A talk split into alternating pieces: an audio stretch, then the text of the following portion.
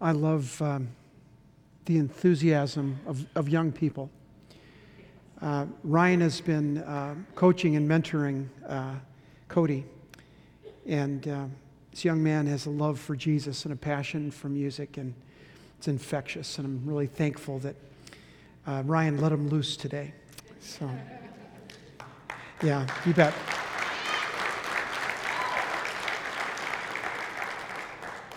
So, this morning we're talking about, excuse me, the fear of financial disaster. Now, I think most of you maybe aren't in a financial disaster, but you know what it smells like. you know when you're near it, and some of you have probably been in the middle of it. But anytime that I preach on uh, finances, um, there's always this tendency or the sense in the congregation to say, Oh, I don't know if I want to hear this. But let me, let me make this assurance for you before we begin. God doesn't want to take something away from you, He wants to give you something. He wants to give you peace of mind. He wants to give you grace. He wants to give you a life that is filled with purpose and imagination and everything good that He wants to give you. God wants to give you something, not taking away. So, with that in mind, I would invite you to extend your hands with me out of uh, uh, just a symbol of receptivity. Uh, to the Word of God, and with your hands extended, with your close, your close your eyes. And so, Father, here we are, um, Hope Covenant Church, standing before you with our hands extended, needing your life, uh, needing your grace, needing your forgiveness, needing your help. And Lord, we offer ourselves to you, and we are ready to receive the truth that you have for us from your word. May we be open in body, soul, mind, and spirit. May we be open to hear what you have to say to your church. Lord, we receive that truth today. And now may the words of my mouth and the meditation of my heart be acceptable in thy sight, O Lord, my rock and my redeemer. And all of God's people together said, Amen. Amen. Thank you for that. Well, let me start by asking a question. The question is this Do you ever think about money? Okay. Probably you do if you're like most of us. Uh, do you ever worry or stress about money or finances or losing a job? Or how am I going to pay for college for my children in the future? Now, I don't want to terrify you, uh, parents of children, but it now costs $30,000 a year to send a child to a private school.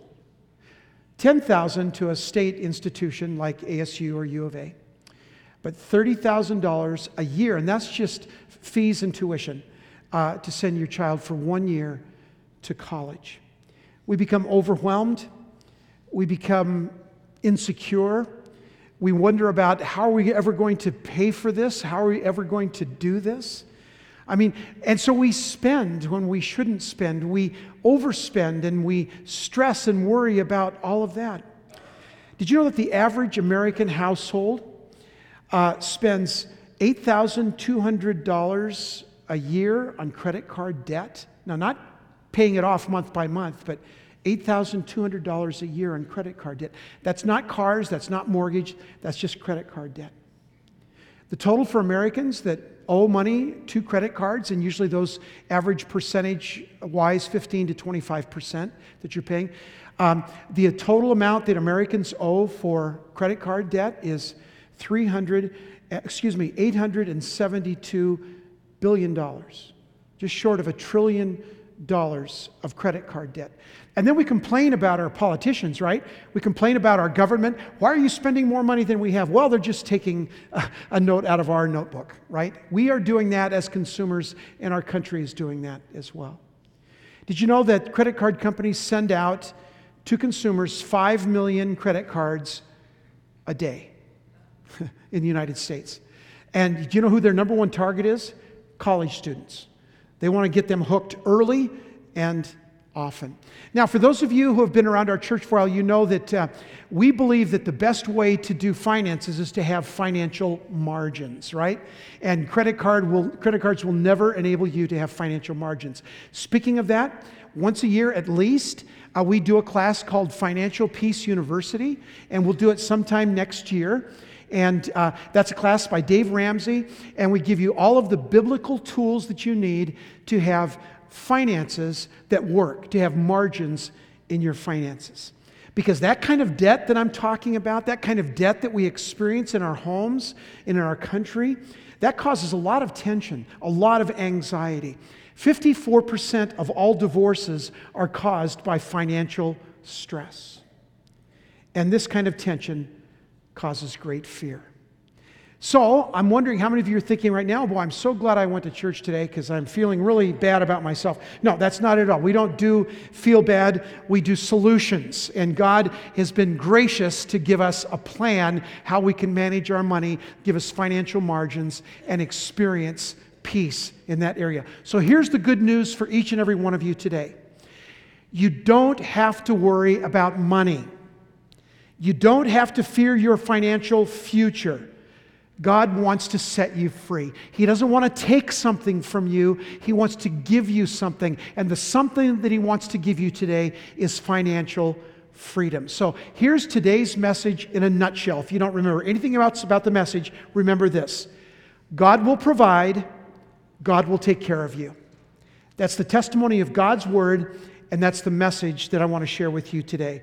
God will provide, God will take care of you. But in order for that to happen, we have to give control of our lives and our finances to our Heavenly Father. Now, I want to share with you three promises from God's Word.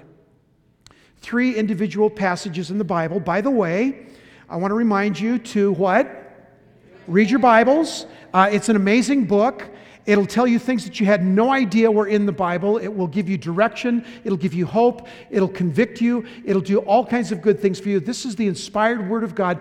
God breathed His Word to you. Read your Bibles. So, these three passages we're going to look at today, all from the New Testament. And uh, you can turn there in your Bibles if you want, or your devices. It's also in your sermon notes, it's on the screen. And the first promise from God is probably the classic teaching on finances in the Bible.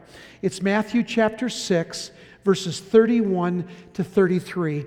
This is the word of God for the people of God. Here's what uh, Jesus says Don't worry and say, What will we eat? Or what will we drink? Or what will we wear? The people who don't know God keep trying to get these things, and your Father in heaven knows you need them. So God's saying, Listen, I know you need a roof, clothes, and three squares. I know you need those basic things. You don't need to worry about those, okay?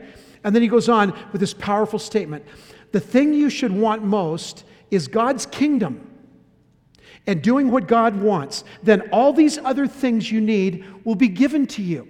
So, what Jesus is saying there is that let's put first things first.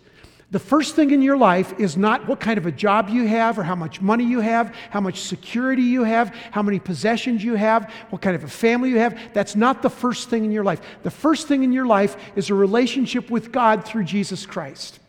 You get that part right, and Jesus promises that all of those other things will come into place.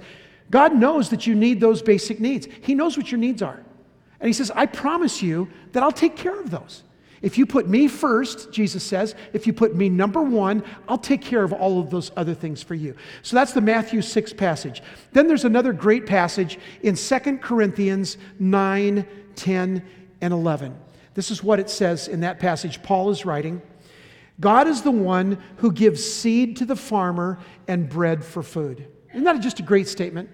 God is the one who gives seed to the farmer and bread for food. Sometimes we think we're the ones that have earned the money. We're the ones that have gotten the seed to make bread, right? We're the ones that have done that work. Now, God is the one who gives seed to the farmer and bread for food. He will give you all the seed you need and make it grow so there will be a great harvest from your goodness. Isn't that great? A great harvest from your goodness.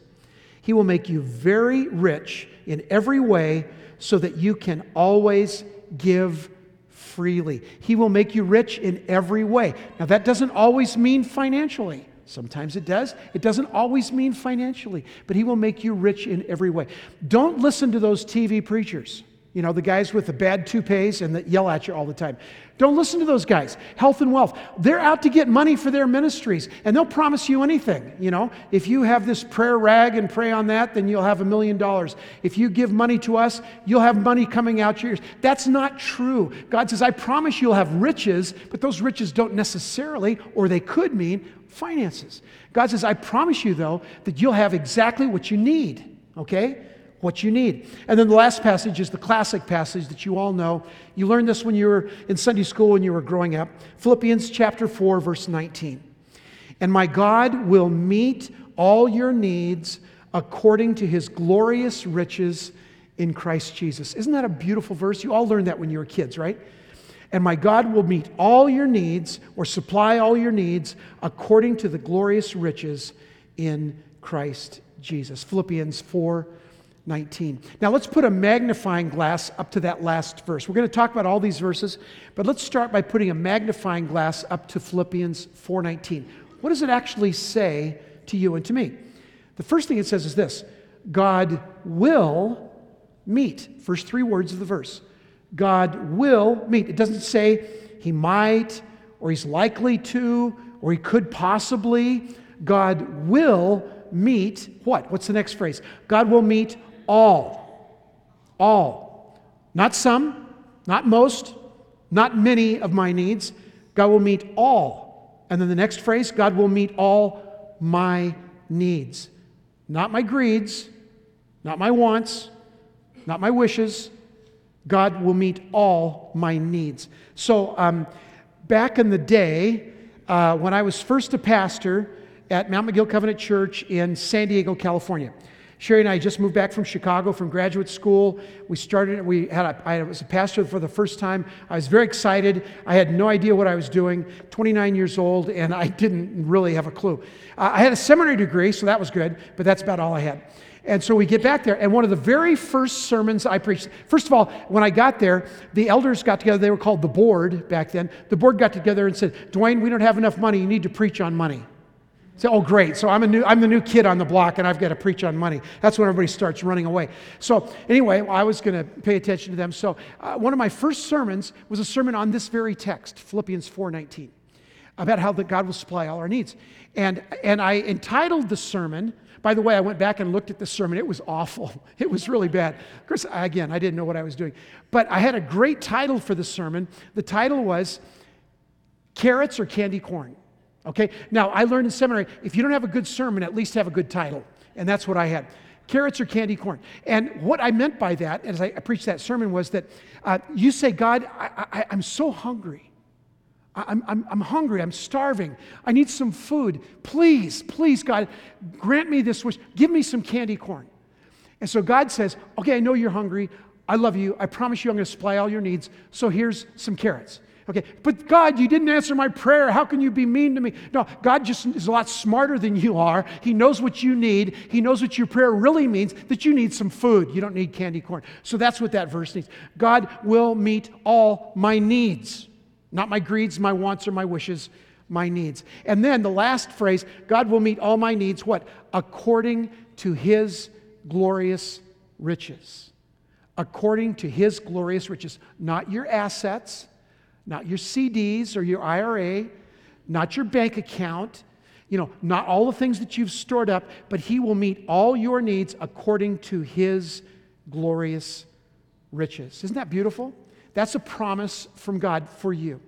So let's say that this Bible represents Christ's glorious riches. Okay? Uh, this is everything that God wants to give you. He wants to give you forgiveness of your sins. He wants to give you salvation.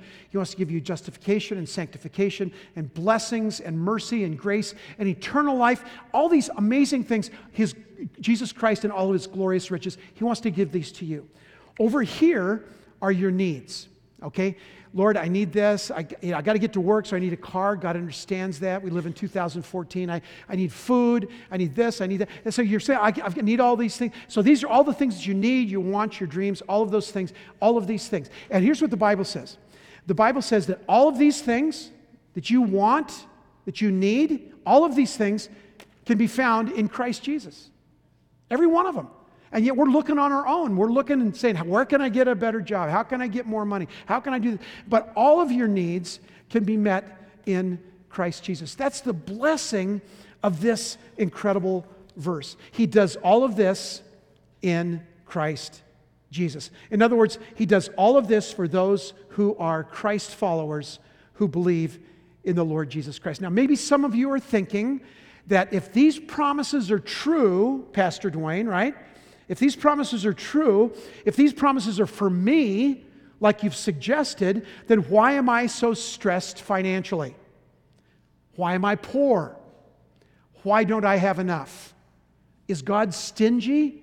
Is God holding back? Is God not honoring his promises? I would say to all of those questions, the answer is no. So you would say, well, then what's the deal with these promises? Well, let me tell you what the deal with these promises are. With each promise, there is a condition, a premise.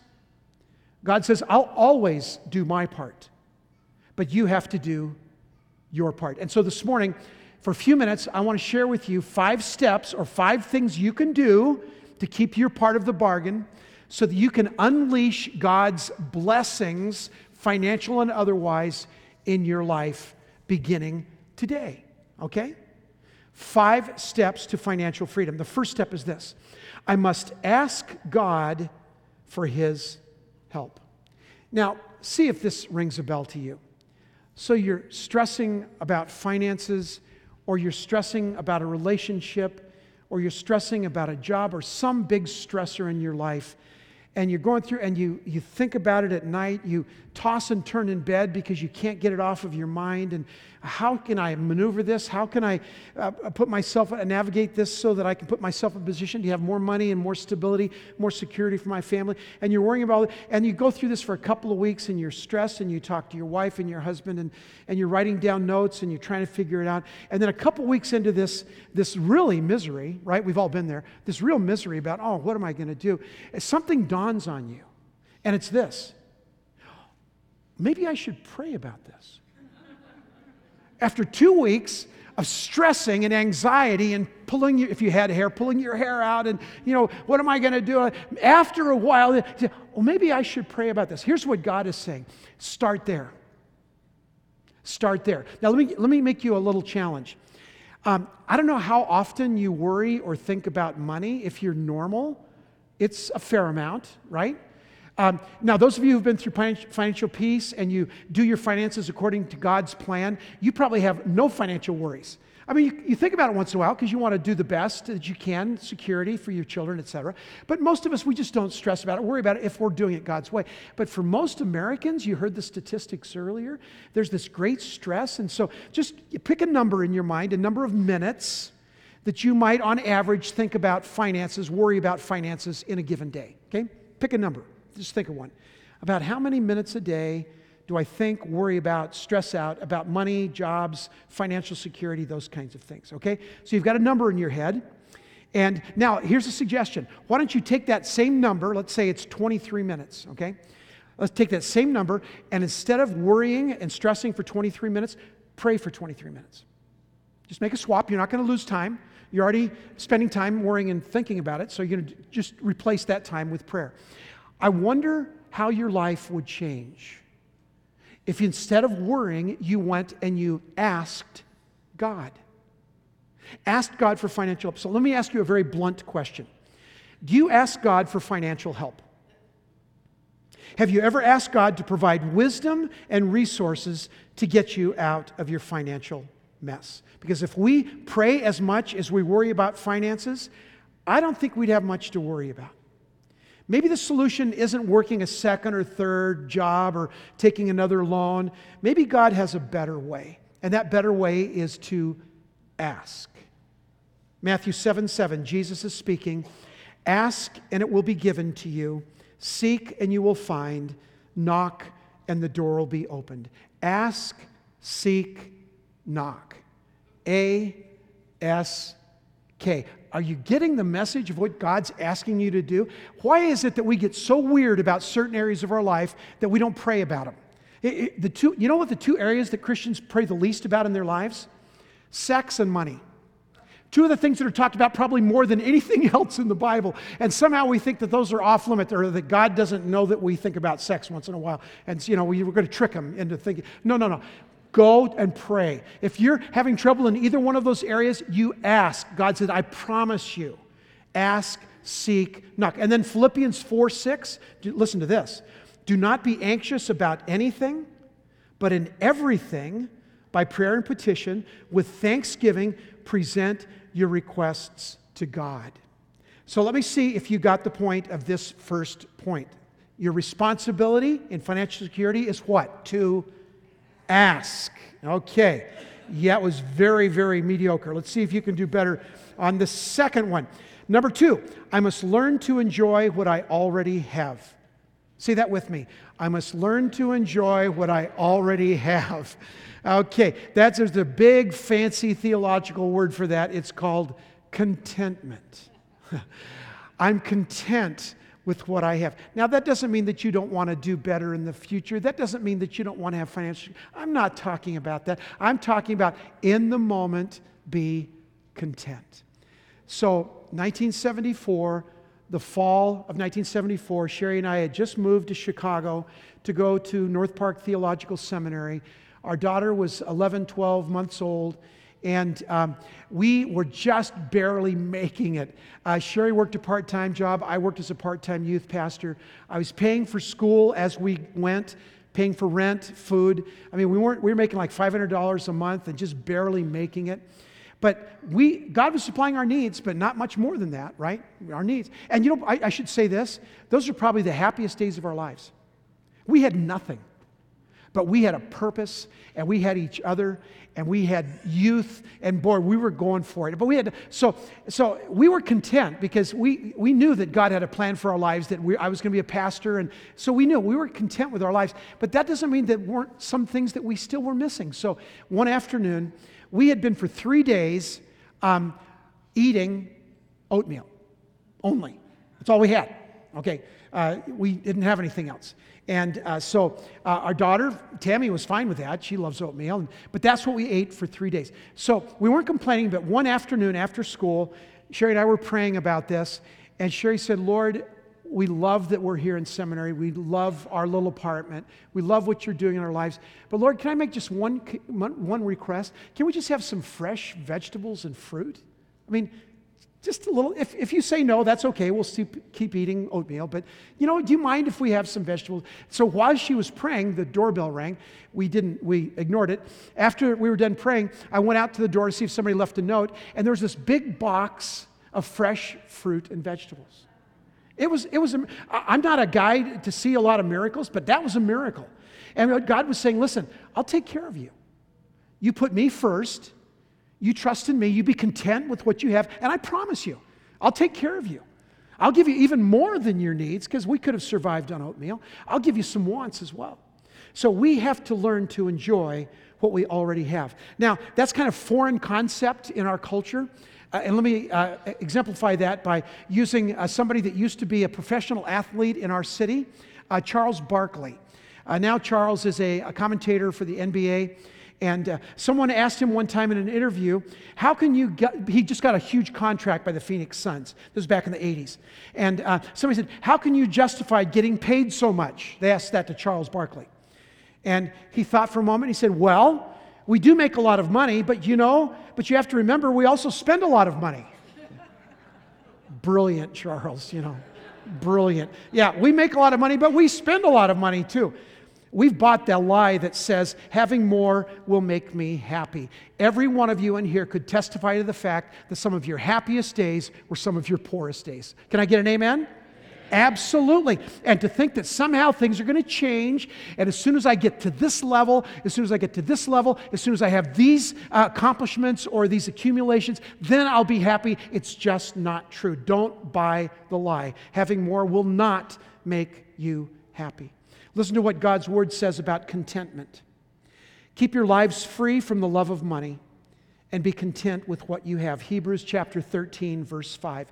Keep your lives free from the love of money and be content with what you have. Now, it doesn't say uh, that you shouldn't have money or earn money. It doesn't say that at all. It says keep yourselves free from the love of money. So, so let me ask you this question Do you think that God is going to provide money for you if you have a problem loving money? Do you think God is going to make you rich if you have a problem already loving money? You need to check your heart around this. I do too. If we love money more than God, then God will say, Listen, I'm not going to help you out in that.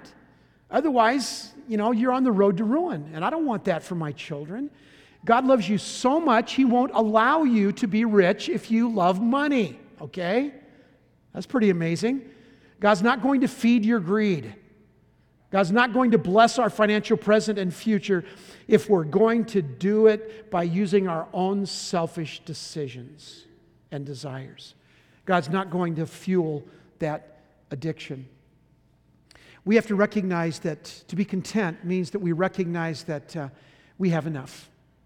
Um, uh, someone uh, asked my father in law, and my father in law has done, Sherry's parents have done really well in real estate uh, back starting in the 1950s and done really well. And one of their friends asked dad one time, Well, Art, how much is enough? And he's, he, he, he says that a lot because it made him stop and think that he was always trying to accumulate more. They had to stop and think, well, yeah, you're right. I have more than enough. I have enough to take care of. Now, now they're going to live to be 100, so we're not going to see any of that money, but our grandkids will, you know. But here's this amazing man and woman who said, you know, we're going to put God first in this. We're going to put God first we must be content with what we have. There's a dangerous trap if we're not careful. We buy XYZ, fill in the blank, which means we have to work harder to take care of XYZ, which means we spend less with those we love, which leads to an emptiness in our soul, which leads to more buying, which leads to more working and more worrying and less time with each other. And this is a cycle that is untenable. Please hear this. Your yearnings will always exceed your earnings. Just accept that. It's okay. Quit comparing yourself and what you have to others. Be thankful for what you have. The next step to financial freedom is probably the most important, and it's this I must practice giving in faith. I must practice giving in faith. The best advice I can give you if you're worrying about money is if you're afraid of losing money, if you're afraid of losing security, if you're afraid you don't have enough money, here's the best advice I can give you give some of it away. now, that's completely counterintuitive, isn't it? Okay, now wait a second. I just, I don't even have enough. I'm spending 106% of what I make every year. And you're telling me to give some away? That just doesn't make any sense. Well, that's exactly what I'm saying. And that's what God says, right? God says to do this. In 2 Corinthians 9, 6 to 8, he talks about what he calls the law of harvest. The law of harvest. It means, in other words, what I reap, I sow. If I, excuse me, what I sow, I reap. If I sow criticism, I receive criticism from others. If I sow kindness, people will respond back with kindness. So, this principle, the law of harvest, is found in 2 Corinthians 9, 6 to 8. Listen to this. Uh, here, Paul's writing. Remember this Whoever sows sparingly will also reap sparingly. And whoever sows generously will also reap generously. Each man should give what he has decided in his own heart to give, not reluctantly or under compulsion, for God loves a cheerful giver. And God is not able to make all grace abound to you, so that in all things, at all times, having all that you need, will be around, abound in every good work. You want to reap financial blessings? Sow seeds of generosity. Start giving your money away. Make sure that first check that you write every month is a check to your church or to a ministry or to a mission. You make sure that you are sowing seeds of generosity. Now, notice what he said in verse 8. This is a powerful verse. He said, And God is able to make what? All grace abound to you, so that in all things and at all times, is that in any way unclear or ambiguous? It's not. Having all that you need, that you will abound in every good work. Sow seeds of generosity. I can tell you from personal experience and failure that we failed in our finances when we weren't faithful in our giving. And for in my life, it got really complicated and really weird when I started gambling, trying to chase after money that I'd lost and that and that. When we moved out here to Arizona in 2000, we had zero. Zero in the bank account, zero cars, zero property. We had clothes and some furniture, and that's all we had. We had zero. Since then, we have done it God's way. We've put God first in our lives. We've made the first check that we write every month to our church. We do God's way, and God has blessed us abundantly. Sherry doesn't have to work anymore. She can, well, she works because she gives full time to the church, but she doesn't get paid. Well, she does. She gets to live with me. But, uh, but she doesn't get paid money, you know. And the thing is, God has been the church has been generous and we've got money and we've got margins and we can be generous and it's all because we've done it God's way you can too. You can too. But, Pastor, I'm in so much debt. I know that. But if you can start whittling down on those credit cards and financial peace will help you do that, you can do it God's way and God will bless you. So here's my challenge for you. First of all, let me read for you Proverbs 3 9 and 10. Honor the Lord with your wealth. Honor the Lord with your wealth, with the first fruits of all your crops then your barns will be filled with to overflowing, and your vats will brim over with new wine. God says, You honor me first, you put me first, and I'll take care of the rest. I'll take care of the rest. So here's my challenge for you. For the next three months, make the first check you write each week out, out to God's work. You say, Well, Pastor, we can't do that. Um, we, we already have more month than we have money. We already spend 106% of what we make. We're in trouble with credit cards. We're in trouble. We, we can't do that. Here's, here's my challenge do it anyway. Do it anyway. You put God first. You say, but yeah, but it just doesn't make sense on paper. I know it doesn't make sense on paper. So I have been giving this challenge for 14 years since we started here at Hope back in Granada Plaza. I've been giving this challenge. And every time I do, the elders cringe a little bit, but they know that every time we've given this challenge that God has blessed. So here's the challenge. For three months, you put God first and see what happens. Okay, see what happens. Now you say, well, and, and, if, and if some things don't work out, if you can't make your bills, if you fall behind or something, you call me. I'll call Debbie Selland, our treasurer, and we'll close your ears, Debbie, and we'll cut a check. And we'll cut a check for you. We'll pay back your tithe. Okay, that's, that's my challenge. Now, and you'd say, well, Pastor, has anybody ever uh, called you on that? And I would, a, a year ago when I preached on finances, I said no. But now I would say yes. Last year, an individual in our church, a single mom, she had been doing this faithfully, paying her tithe, even though the money didn't seem to be making enough. And things are going along pretty well. And then all of a sudden, she hit a snag, a snag, a snag.